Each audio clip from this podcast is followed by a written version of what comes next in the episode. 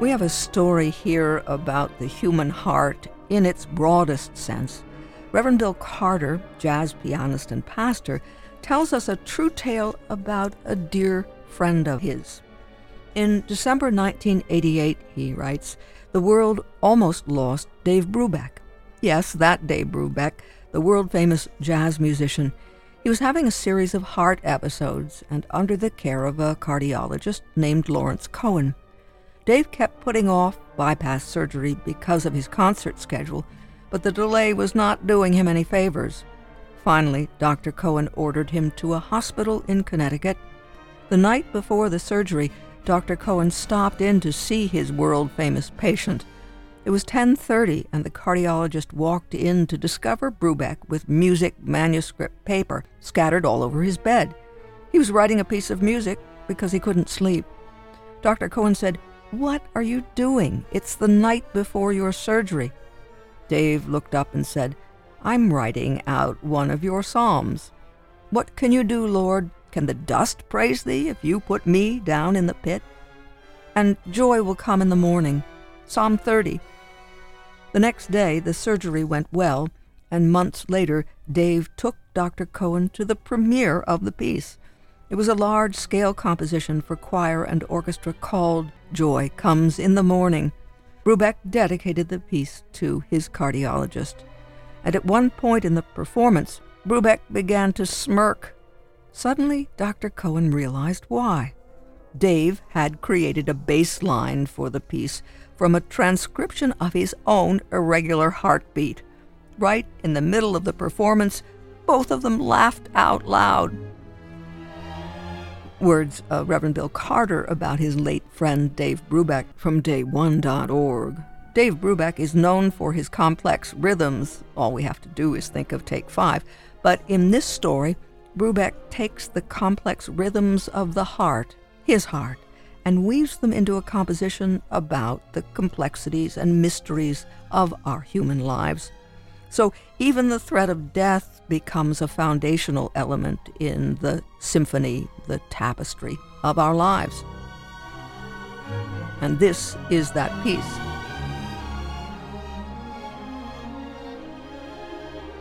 The rhythm of our lives, that's a rhythm that Bill Carter believes we need to consider and feel and experience as humans not deny the pain, the fear, and all the slings and arrows of outrageous fortune. In fact, only in experiencing them can we feel the fullness of what it means to be human. And Bill Carter contends that so many jazz musicians are willing to wrestle with that tension, that paradox. Dave Brubeck. And for over three decades, Carter and his band have been offering the community a chance to celebrate the rhythm of the seasons as we move from summer to autumn and the rhythms of our lives at the annual Labor Day Jazz Service at the First Presbyterian Church of Clarks Summit. As we'll learn, Carter has a great deal of respect for the late trumpeter Lee Morgan.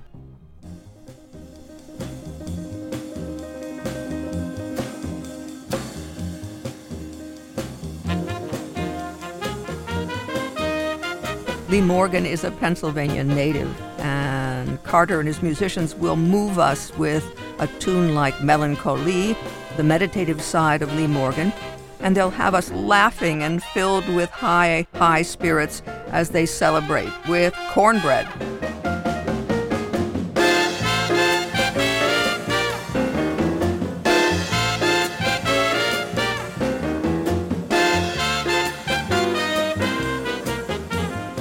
We had a chance to speak by phone with Reverend Bill Carter about the Labor Day tradition in Clarks Summit and how it came about. It began actually as a desperate request for a substitute organist. And I agreed and said yes. And then the organist said, Are you going to jazz up the hymns? And then the sparks began to fly in my imagination. I think that was 32 years ago in the same place. So yeah, it's it's fun, and you know the first question I had to contend with is repertoire. What what does one play if one is taking jazz into a worship service? Do we simply mess up the hymns, syncopate them a little bit, or is there other material? And that has generated a wealth of music and resulted in featuring a variety of musicians. This year, Lee Morgan, uh, not widely known outside of the jazz circle, an astonishing trumpeter, and a native of Philadelphia. That Philadelphia scene, that's terrific. And Coltrane, of course, had Philadelphia ties. That's right. They were good friends, and uh, Jimmy Heath and Percy Heath, the Heath brothers, all kinds of folk, and an astonishing trumpeter. Uh, great technical facility, hard swinging solos, very creative, and as I discovered as I explored his music more and more, a tremendous composer. And you have a chance to talk to us about what he created and what you're going to share with us. But, for example, playing with Art Blakey and the Jazz Messengers, was he already fully formed as a player when he joined them? He, he grew very quickly as a musician. You know, by the late 50s, he was recording under his own name. He was recording and traveling daily with Art Blakey and the Jazz Messengers and created friendships with a lot of other notable musicians, like John Coltrane, of course, uh, Wayne Shorter, the noted sax player, um, Herbie Hancock, that whole kind of staple of jazz musicians. Most of them recorded for the Blue Note Jazz label which uh, was a label that developed an identifiable sound, kind of hard swinging, finger snapping, bluesy, and early uh, R&B actually, and a kind of flavor. He had a short life, and you've talked with us a number of times about jazz musicians who don't get to mm-hmm. live out their full lifespan as we would have hoped they would. Right. That, that's part of the tragedy and part of the intriguing quality of this year's focus. Yes, he he was actually shot, gunned down by his common law wife in his early 30s during a break during a jazz set in New York City, and tragic. And and that followed years and years of years of struggling with uh, heroin addiction. You know, part of the curiosity I have about jazz musicians is that there's something about creativity that emerges out of chaos. There's something beautiful that forms out of brokenness. And uh, I want to explore that this year, both in the music and the way that we uh, structure the worship service. When we read about Lee Morgan, they often cite his motto burn like there's no tomorrow. Oh, yes, yes. Uh, and threw himself deeply into the music and you know that's that's one of the recurring mottos for a lot of jazz musicians uh, that the music is more important than they are. That they're participating in something deep and powerful and emotive and and human and that many of them will live with deprivation or difficulties in order to keep creating the music. I mean, it's the sort of thing that happens uh, you know with with a lot of artists I, I think of French painters. I think of poets in the Bronx. I, I think of folks who have given themselves so deeply to the music that uh, they almost need somebody to, to take care of the, the daily details. We might think, Bill, automatically of John Coltrane, who had a clear spiritual search, ascension, and those sorts of pieces, exploration in that way. Mm-hmm. Did mm-hmm. Lee Morgan, in any obvious way have music rooted in a sense of a spirit of some sort? Um, hard to say, really, and it's hard to say on behalf of people I've never met. But there's almost a, a gospel quality to a lot of his music. Uh, in fact, some of it resembles early gospel music. You can almost hear somebody hitting the tambourine on beats two and four and uh, there's a soulfulness and a deep humanity and pathos. The only place I've heard that outside of jazz has been actually the Psalms of Israel, where the poet will speak so honestly of their pain, and then in the thick of that, something beautiful turns and uh, a metaphor is revealed, or we learn something about the holy which has grounded us, or holds us, or heals us.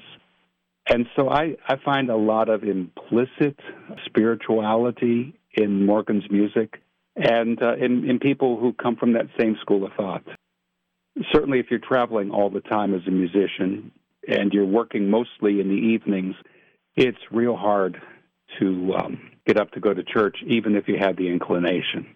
But there's something in their art form that bubbles up and blossoms, actually. It, it, it touches the heart, it uh, cures the soul, and it builds diversity and healing while it's modeling what it's like to work with other people. And so, what choices have you made then for us to join you at First Presbyterian Church? Well, most of the music is going to reflect that kind of paradox of joy bubbling out of pain. First piece right off is uh, probably his most famous, a tune called The Sidewinder. And he was recording one day with some of his companions, and they were running a little short on a full album's worth of music, and Morgan disappeared. And they realized he was in the restroom.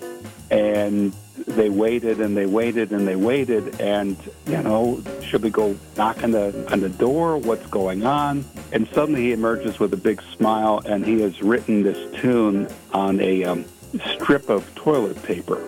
No joke. And it became his most famous tune the sidewinder.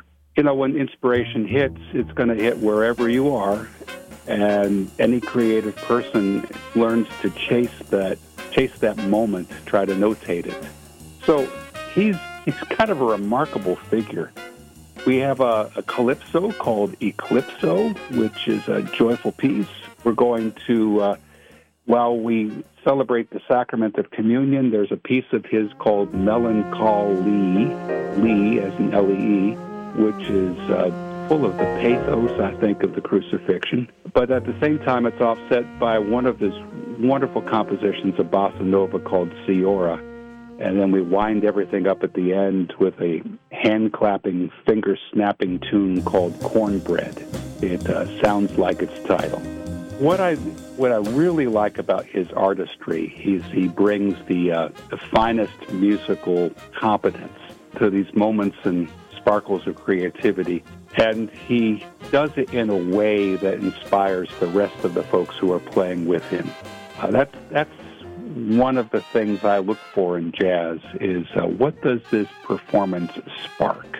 Uh, what's happening in the little community of creators, and how does that spill into the room to affect those who are listening? That's a tremendous image because we know about what's sometimes referred to as the divine spark. Well, well and I think uh, I, I really believe that musicians and artists and poets and writers have a responsibility to share the spark they've received with the community that uh, beholds them.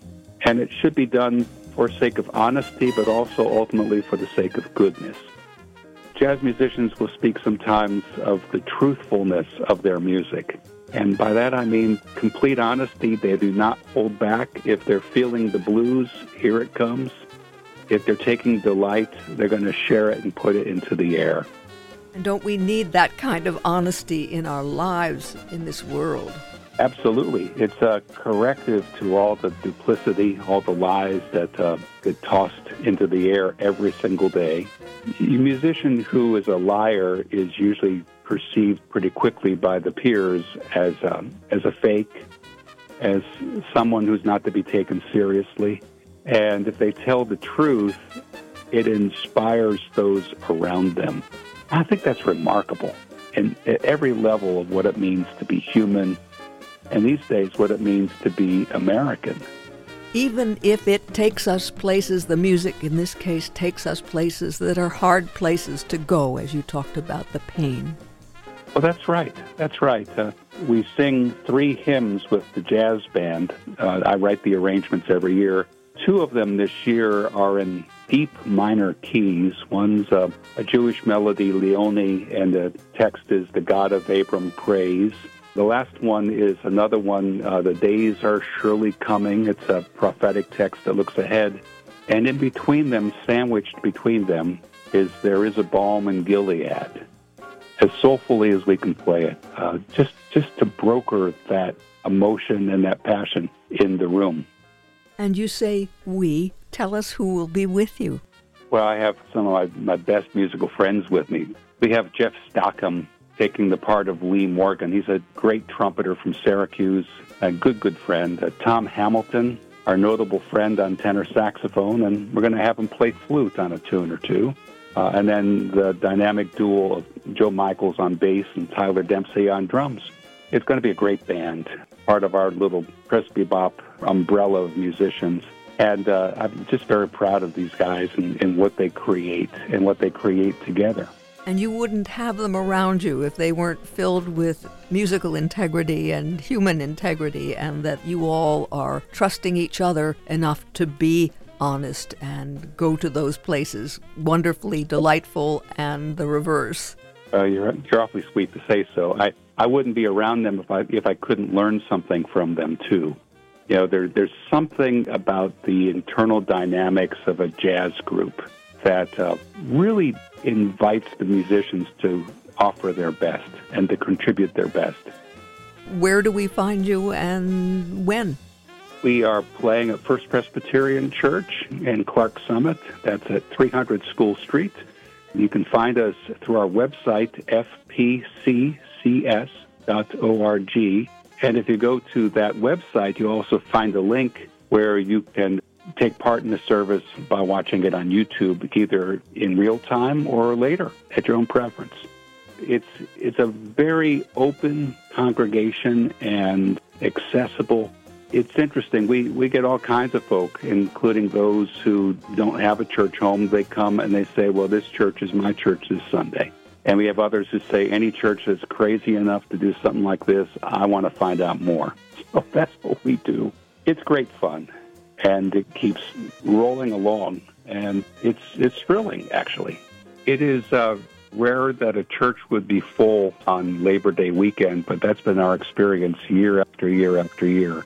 And uh, we try to, to mix it up a bit and offer a variety of music over the over the course of the years. This is also this is always my mad scientist laboratory. I try out new things with these guys uh, on this weekend, and um, you know they they never let me down. They always surprise me, and we all emerge feeling healed and cured and animated and energized and ready, of course, for autumn to come. The Reverend Bill Carter, pastor of the First Presbyterian Church of Clarks Summit, jazz pianist, and leader of the Presbybop Jazz Ensemble, inviting the community to experience the music of the powerful, imaginative trumpeter Lee Morgan, woven into the Sunday morning service this weekend, September 3rd at 10 a.m. In person or online, for more information on the web, fpccs.org, fpccs.org. You'll hear Bill Carter playing this line.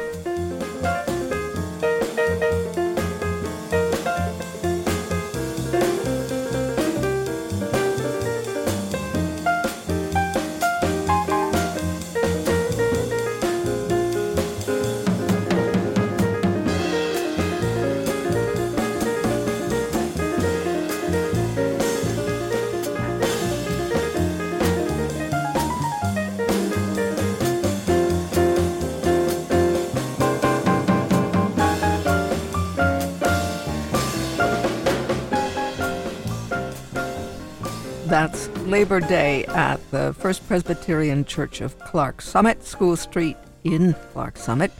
You'll have a chance to hear a number of tunes by Lee Morgan, the great trumpeter, sometimes called hard bop trumpeter. The pianist will be Bill Carter, who leads his ensemble, the Presbybop Jazz Ensemble, and you'll hear the Sidewinder, Eclipso, Melancholee, Ceora, and this tune, Cornbread, to send everybody out into the beautiful day.